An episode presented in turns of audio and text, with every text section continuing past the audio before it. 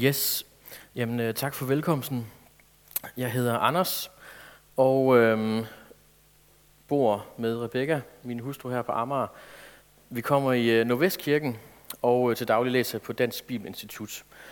Og så arbejder jeg for noget, der hedder Norea Mediemission. Og det er egentlig lidt derfor, jeg er her i dag, fordi det var slet ikke mig, der var inviteret faktisk. Det var min kollega Lars. Øh, men han er på barsel, så jeg er barselsvikar. Øh, så det må I nøjes med. Og det er, hvordan er det, vores statsminister siger, lev med det, tror jeg. Øhm, så ej, jeg, har, jeg har glædet mig til at være sammen med jer. Og jeg var her også øh, i går øh, i den færøske menighed i samme anledning. Ja, vi skal være sammen om nogle vers fra Johannes evangeliet, kapitel 3. Øhm, men øh, lad os øh, bede først. Kære Gud og far i himlen, tak at vi kan være sammen nu om dit ord og i uh, tilbedelse og lovprisning af dig. Jeg beder dig om, at du må åbne vores hjerter og gøre os lydhøre over for det, du vil sige os i dag. Ja, og gøre os ydmyge over for dit budskab til os. Amen. Ja, men lad os rejse os og læse øh, Johannes 3, fra vers 1, og vi læser bare til vers 15.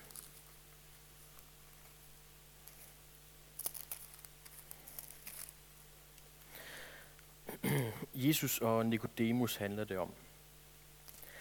Der var et menneske, en af farisæerne ved navn Nikodemus, medlem af jødernes råd. Han kom til Jesus om natten og sagde til ham, Rabbi, vi ved, du er en lærer, der er kommet fra Gud, for ingen kan gøre de tegn, du gør, uden at Gud er med ham. Jesus svarede ham, Sandelig, sandelig siger jeg dig, den, der ikke bliver født på ny, kan ikke se Guds rige. Nikodemus sagde til ham, Hvordan kan et menneske fødes, når det er gammelt? Det kan da ikke for anden gang komme ind i sin mors liv og fødes. Jesus svarede, Sandelig, sandelig siger jeg dig, den, der ikke bliver født af vand og ånd, kan ikke komme ind i Guds rige. Det, der er født af kødet, er kød, og det, der er født af ånden, er ånd. Du skal ikke undre dig over, at jeg sagde til dig, I må fødes på ny. Vinden blæser, hvorhen den vil, og du hører den suse, men du ved ikke, hvor den kommer fra, og hvor den farer hen. Sådan er det med enhver, som er født af ånden. Sandelig, sandelig siger jeg dig, vi taler om det, vi ved, og vi vidner om det, vi har set, men I tager ikke imod vort vidnesbyrd. Tror I ikke, når jeg har talt til jer om det jordiske, hvordan skal I så tro, når jeg taler til jer om det himmelske? Ingen er steget op til himlen, undtagen den, der steg ned fra himlen, menneskesønnen. Og ligesom Moses ophøjede slangen i ørkenen, sådan skal menneskesønnen ophøjes, for den hver, som tror, skal have evigt liv i ham. Amen.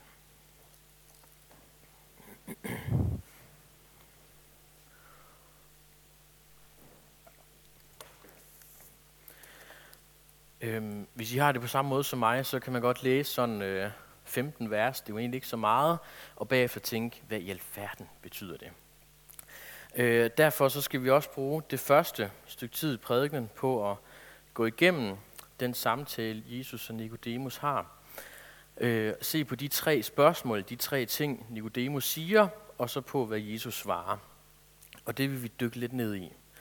Øhm, så lægger vi teksten fra os et øjeblik øh, efter det, øh, og så vil vi sådan stille skarp på et budskab til os fra teksten i dag, nemlig vigtigheden af at komme ind i Guds rige. Og øh, det vil jeg fortælle en historie til om en øh, rig amerikaner, øh, men det kommer vi til der. Og til sidst skal vi finde øh, bibelteksten frem igen og øh, få svar på det her spørgsmål, hvordan kommer man så ind i Guds rige? Altså, Først vigtigheden af at komme ind i Guds rige, øh, og til sidst skal vi finde teksten frem igen for at se, hvordan lader det sig så gøre. Ja.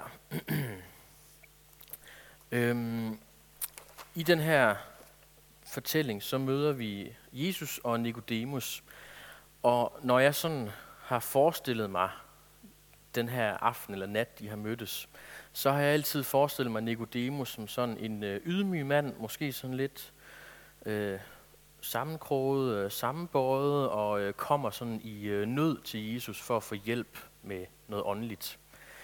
Øh, sådan en, øh, en from mand, i hvert fald potentiale til at blive meget from. Øh, og det er rigtigt nok, at Nicodemus senere hen, når vi læser videre i Johannes evangeliet, øh, virker det til, kommer til tro på Jesus og følger ham. Men i den her beretning, så står der faktisk ikke noget om Nikodemus' attitude. Der står sådan set ikke noget om, om Nikodemus er kommet ydmyg og for at søge hjælp, eller om han er kommet for at teste Jesus, for at diskutere og for sådan at gå Jesus på klingen. Øh, det sidste kan sådan set lige så godt have været tilfældet, fordi Jesus og Nikodemus har, som vi kommer ind på, en ret øh, sådan konfronterende diskussion. Altså det er sådan, at fronterne er ligesom trukket hårdt op, så når vi læser teksten, så er der, der er nogle ting, der går tabt på skrift. For eksempel Nikodemus' motiver, stemningen, hans følelser. Ja. Nicodemus siger noget øh, kun tre gange øh, til Jesus i, øh, i de her vers, og ellers så er det egentlig bare Jesus, der taler. Og det er som om, der bliver længere og længere mellem Nicodemus' spørgsmål, og det glider sådan over i en monolog fra Jesus. Vi vil se på de, øh, de tre ting, Nicodemus siger nu, og så hvordan Jesus svarer ham. øhm, Nicodemus kommer og siger til Jesus det, han kan konstatere og se. Rabbi, vi ved, du er en lærer, øhm, der er kommet fra Gud. Ingen kan gøre de tegn, uden at Gud er med. Så på en eller anden måde har Nicodemus en, en idé om, det han ser, det han registrerer, han observerer, sker foran ham med Jesus og de andre.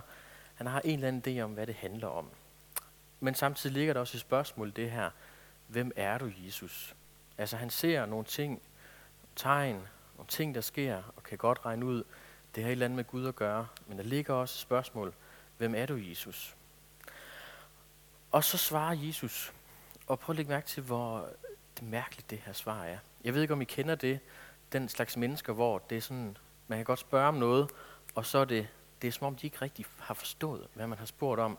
Og så spørger man sådan om noget i øst, og de svarer på noget helt andet i vest. Og det er som om, de ikke rigtig er med i samtalens flow.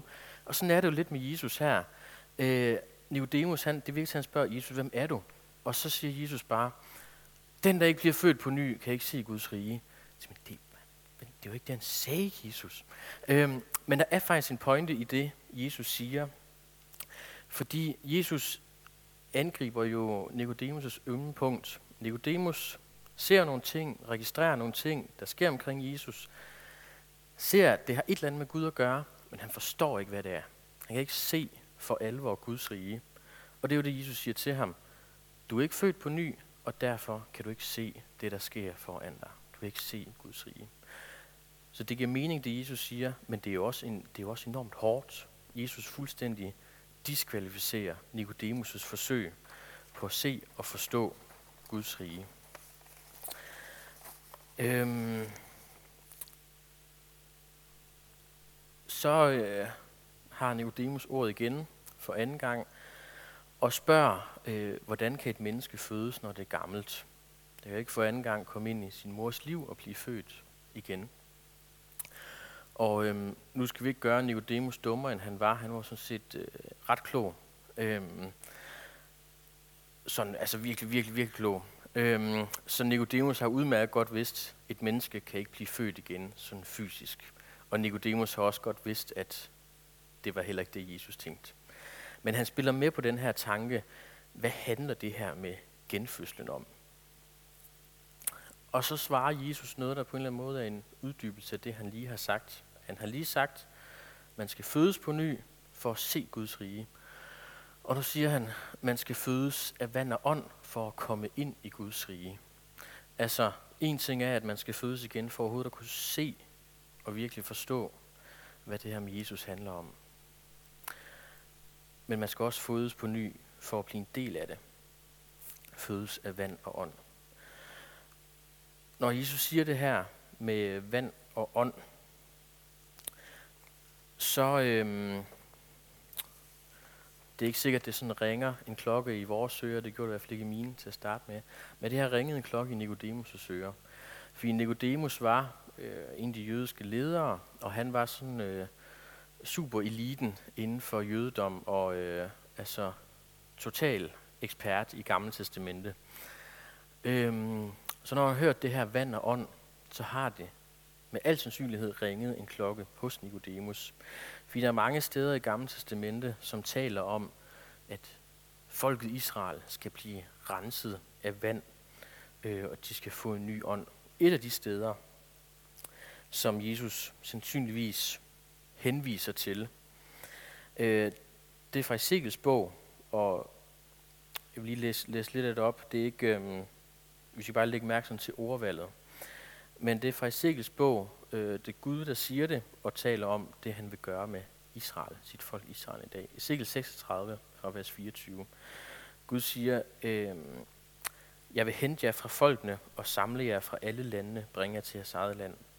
Så kommer det, jeg vil stænke rent vand på jer, så I bliver rene. Jeg renser jer for al jeres urenhed, for alle jeres møguder. Jeg giver jer et nyt hjerte og en ny ånd i jeres indre. Jeg giver jer min ånd i jeres indre. Øhm, kan I se det, at Israels komme tilbage til Gud bliver beskrevet med, de bliver renset med vand, metaforisk, og de får en ny ånd. Så når Jesus henviser til det her, at for at blive født på ny, så skal du øh, fødes af vand og ånd, så handler det om, at du skal renses. Der skal komme et nyt åndeligt liv frem. Og samtidig siger Jesus også, når Gamle Testamentet taler om det her med, at Israel skal renses af vand og få en ny ånd, så handler det både om, at det skal Israel for at komme tilbage til Gud, men det gælder også det enkelte menneske. Det gælder også det enkelte menneske, der vil ind i Guds rige, at det skal renses af vand og fødes med en ny ånd.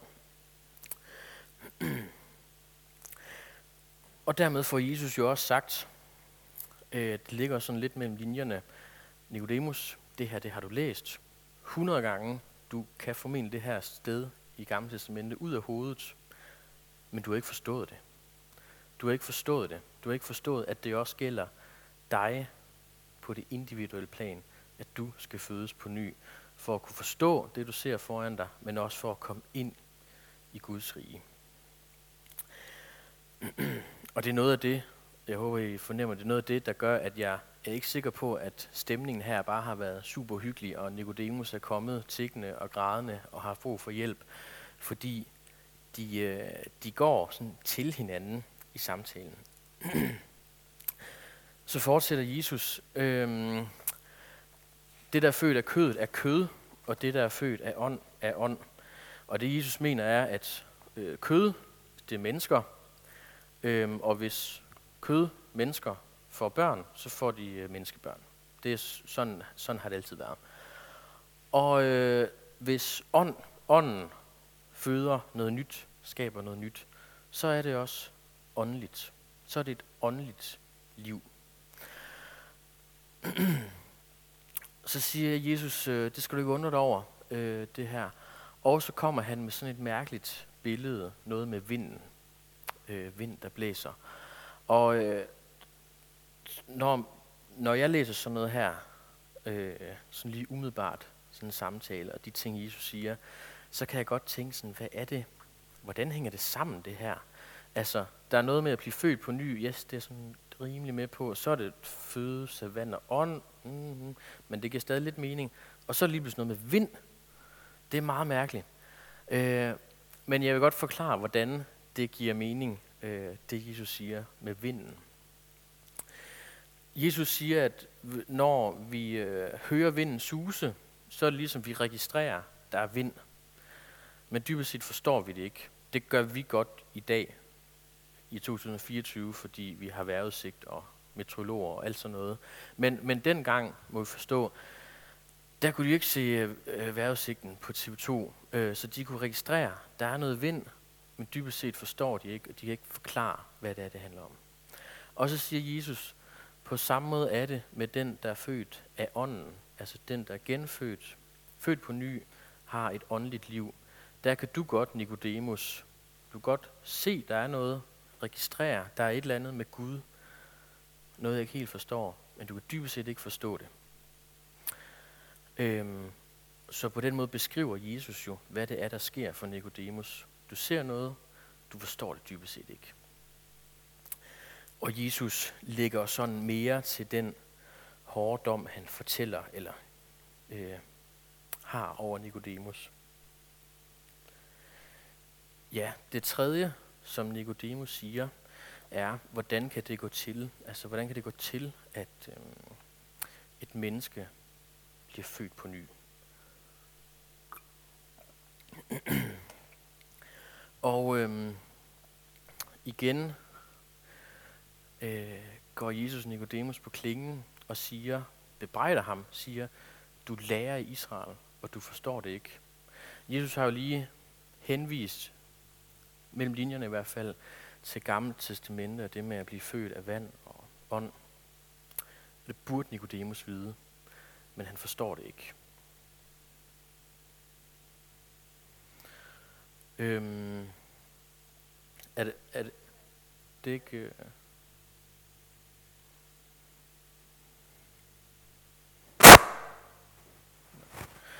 Øhm, han burde forstå det med det kendskab, han har haft til Gamle Testamente.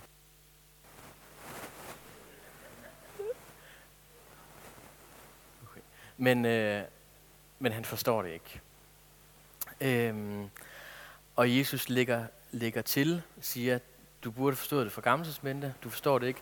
Du burde sådan set også have troet det ud fra det, du har set ske omkring dig, de tegn, Jesus øh, har vist, de vidnesbyrd, han er kommet med. Også på grund af det burde du have troet mig og kommet ind i Guds rige. Men du har ikke taget imod det. Altså endnu en dom over Nikodemus. Så kommer der, øh, så kommer der to, øh, to svære vers, øh, som vi skal bruge lidt tid på inden vi øh, skal høre om ham, den rige amerikaner. Øh, det første, det første vers, der siger Jesus, tror I ikke, når jeg har talt til jer om det jordiske, hvordan skal I så tro, når jeg har talt til jer om det himmelske? Der er flere måder at forstå, eller sådan bud på, hvordan det skal forstås. Det, det jeg hælder mest til, og som jeg synes giver bedst mening i sammenhængen, det er, at når Jesus taler om det jordiske, så er det en kategori, der dækker over det enkle det elementære, det simple, sådan the basics i kristendommen om Gud og treenigheden. Altså det, Jesus lige har sagt. Det enkle, det er, at man skal blive født på ny for at komme ind i Guds rige.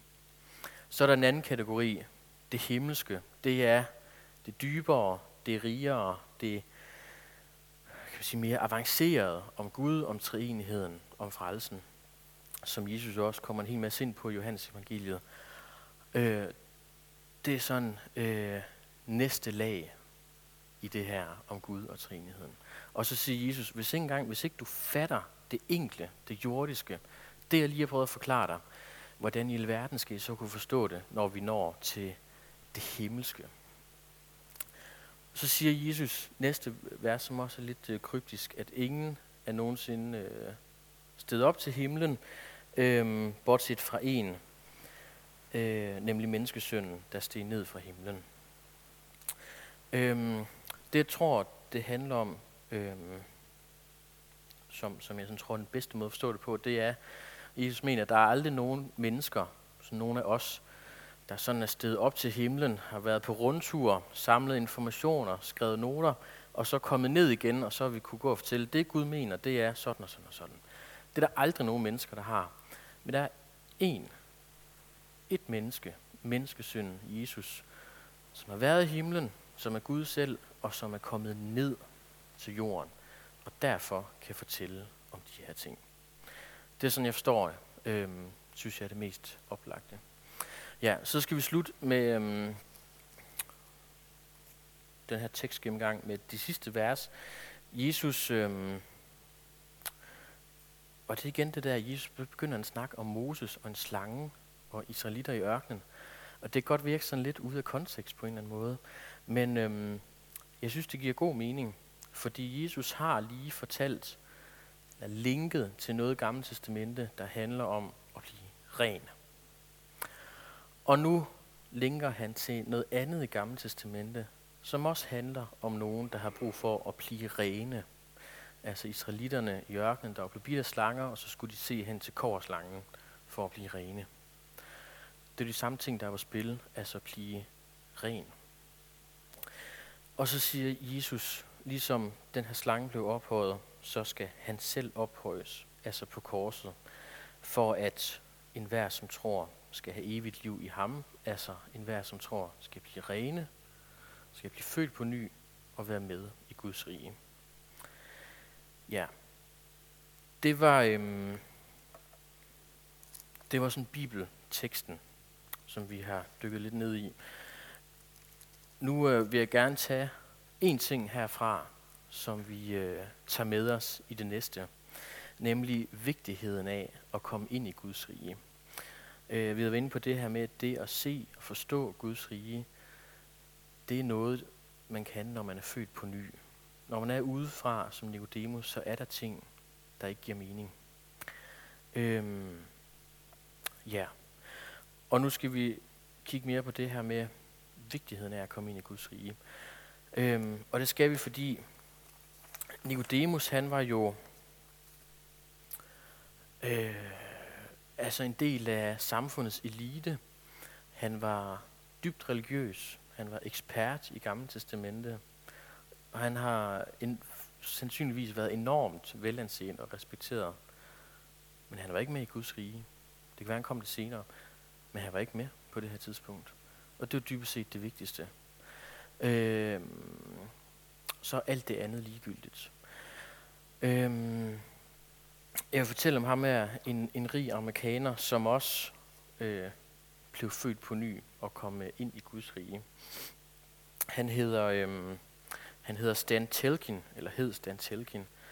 Øhm, og der er udgivet et par bøger på dansk, hvor han sådan fortæller sit vidnesbyrd. Det er faktisk meget inspirerende. Øhm, Stan Telkin, han var amerikansk jøde. Øhm, og øh, da han var cirka 50, så kiggede han sådan på sit liv evaluerede og var ret godt tilfreds. Han øh, var succesfuld advokat, tjente masser af penge. Han havde fire BMW'er i garagen, en swimmingpool. Øhm, han var meget respekteret og anset i det jødiske samfund, han kom i. Og det var altså, livet var virkelig gået godt. Øh, familiemæssigt havde han det godt. Han havde succes på arbejde, og øh, han var respekteret i sit religiøse jødiske samfund der. Så en aften ringer hans telefon, og øh, hans verden bryder sammen. Det er hans datter, der er i den anden ende af røret, og hun fortæller ham, øh, hun er studerende på det tidspunkt, hun fortæller ham, øh, far, jeg er kommet til tro på Jesus, Messias, og hans verden kollapser. Øh, og han sætter sig for sådan at læse hele Bibelen igennem, for at modbevise, at Jesus fra Nazareth, han er altså ikke Messias, og min datter skal lade være med at tro på det. Øh, men det ender jo hverken værre eller bedre med, at han læser hele Bibelen igennem, og selv bliver overbevist om, at Jesus var Messias. Og selv bliver messiansk jøde, bliver frelst, bliver født på ny. Øh, det er et meget stærkt vidensbyrd, han også skrevet meget om, og holdt meget om, hvordan er det at være messiansk jøde, og hvad er Israels rolle øh, i Bibelen og historien og sådan noget. Øhm, så var han i Danmark engang, Stan Telgen, og besøgt Luthersk Missions Højskole i Hillerød. Og så fortælles det, at han de kørte ind i bilen, og Stan Telgen steg ud, og så kiggede han ud på alle de unge elever på Bibelskolen i Hillerød. Og så spurgte han, Are those young people born again? Are those young people born again? Er alle de unge bibelskoleelever, er de født på ny? Og på den måde skærer han jo igennem til det absolut vigtigste. Det kan godt være, at der er en masse elever, der lærer en hel masse om Gud. Det kan godt være, at det er en super effektiv fabrik til at skabe juniorledere, børneklubledere og nye medlemmer i menigheden rundt omkring. Men er de født på ny, de mennesker? Det lærer han på hjerte. Øhm, sådan var det for Nikodemus det absolut vigtigste. Det kan godt være, at han var med i den religiøse elite, men det absolut vigtigste, det havde han ikke del i på det her tidspunkt. Han var ikke med i Guds rige. Sådan var det også for Sten Telkin, super respekteret, rig, succesfuld, men han havde ikke del i Guds rige. Og sådan var det for de her elever. Var de født på ny? Det var det vigtigste. Sådan er det også med os. Øh, jeg gætter på, at de fleste herinde kommer regelmæssigt i øh, noget kristen arbejde. Øh, har måske gjort det mange år. Og på en eller anden mærkelig måde, og det kender jeg også fra mig selv, på en eller anden mærkelig måde kan der komme noget rutine over det. Øh, man kan vende sig til det, og det kan blive hverdag. Og selvom det sådan er absolut det vigtigste, vi er sammen om, at være med i Guds rige, være frelst i al evighed, så kan det sådan glide i baggrunden for ting, der måske også er vigtige, men ikke nær så vigtige. Og så kan vi godt gå op i de her sekundære ting, sådan med stor iver. Det kan også være gode kristne ting. Vi kan sidde i bestyrelse, være ledere i juniorklub, planlægge lejre, og vi kan diskutere kristen livsstil, etik og teologi og antal medlemmer og alt muligt. Øh, men det vigtigste, det er jo, at folk frelst. Er folk frelst. Øhm, efter prædiken, så skal vi synge en sang, der hedder, Hvad er dit håb for evigheden? Og det er jo igen, ligesom Stan Telkins spørgsmål, at det er jo noget, der sådan stiller super skarpt på det vigtigste. Hvad er dit håb for evigheden? Er du født på ny? Er du med i Guds rige?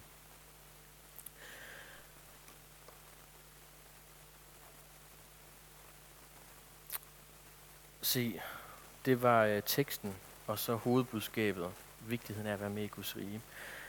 Nu skal vi se til sidst ganske kort på, hvordan bliver man så født på ny? Hvordan bliver man egentlig født på ny? Øhm, det svarer den her bibeltekst egentlig også på. Øhm, nu læste vi ikke hele vejen til vers 21, men Jesus siger flere gange det, altså hvordan kom ind i Guds rige, hvordan fordel i frelsen. Jesus siger et par gange, øh, forklar det. Øh, en hver, som tror, skal have evigt liv. Altså en hver, som tror, skal have evigt liv. Den, der tror på ham, dømmes ikke. Altså troen på Jesus, det er det frelsende forhold til Jesus. Men hvordan bliver den tro skabt? Altså hvordan kommer man derhen? Er det sådan min egen beslutning, min egen viljestyrke, min egen kraft? Jo, det svarer teksten sådan set også på. Og vi har nævnt det flere gange, det der med at blive født på ny. Og det er jo sådan, når man bliver født, så er det ærligt talt ikke særlig meget, man gør klar selv. Man er rimelig passiv i sin egen fødsel. Og sådan er det jo også, derfor er det også et godt billede på, hvad der sker, øh, når man kommer til tro på Jesus og kommer med i Guds rige. Øh, man bliver født på ny. Man er dybest set passiv. Det er Helligånden skaber et nyt liv. Og så det her, det er noget af det, der øh, jeg synes er sværest at forstå sådan i livet med Jesus, men også, øh, også noget af det, det rigeste og mest opmuntrende. Øh, på en eller anden måde kan det give god nok mening, at når jeg tror på Gud, så tilgiver han mig 100% på grund af det, Jesus har gjort, 0% på grund af det, jeg selv gør. Det giver sådan set god nok mening, når jeg er hos Gud. Men så lærer både de her vers, men Bibelen i det hele taget, at også det at komme ind i Guds rige, altså at komme til tro på Jesus, det er 100% Gud, 0% mig. Det var Helligånden, der omvendte mig, genfødte mig til at komme ind i Guds rige og skabte troen i mit hjerte. Det er svært at forstå, synes jeg, at der har min, det er dybest set heller ikke min egen vilje, kraft, beslutning, der er årsag til det. Det er også Gud. Og det var også derfor, vi skulle synge den første sang, noget at han fandt mig. Altså noget at han fandt mig. Noget at han fandt mig. Og noget at han bar mig hjem til sig. Det her, øh, vi skal slutte med en forklaring til trosbekendelsen, som Martin Luther giver. Det her med, at Øh, også det at komme ind i Guds rige, også det at troen skabes i hjertet. Det at det er Guds værk, at det er Helligåndens værk. Øh, det har Martin Luther sat gode ord på. Det er jo sådan, at han forklarede, gav sådan en enkelt forklaring til, hvad betyder det, når vi bekender, siger trosbekendelsen. Øh, og på et tidspunkt trosbekendelsen siger vi, at jeg tror på Helligånden, den hellige almindelige kirke osv. Og så forklarer han det. Hvad vil det sige at tro på Helligånden? Og her skal vi slutte prædikenen. Luther siger, det betyder, at jeg tror, at jeg ikke af egen evne og kraft kan tro på Jesus Kristus, min Herre, eller komme til ham. Altså jeg tror, at jeg ikke af egen evne og kraft kan tro på Jesus. Men Helligånden har kaldet mig ved evangeliet, har oplyst mig med sine gaver, har helliget og opholdt mig i den rette tro. Det er ikke egen evne og kraft, jeg kan tro på Jesus, men Helligånden har kaldet mig ved evangeliet. Ja. Amen. Led os bede. Kære Gud, det vil vi prise og takke dig for, at du tilgiver os, renser os for Jesus skyld, men også at du kalder os og bærer os til dig. Og at det er dig, der gør det. At det også er noget at blive genfødt omvendt til dig. Gud, øh, jeg beder dig om, at du må bevare i en levende tro på dig, hele vejen hjem til dit evige rige. Tak, at vi må være med i dit rige. Tak, at du kender os, har omsorg for os og er os nær.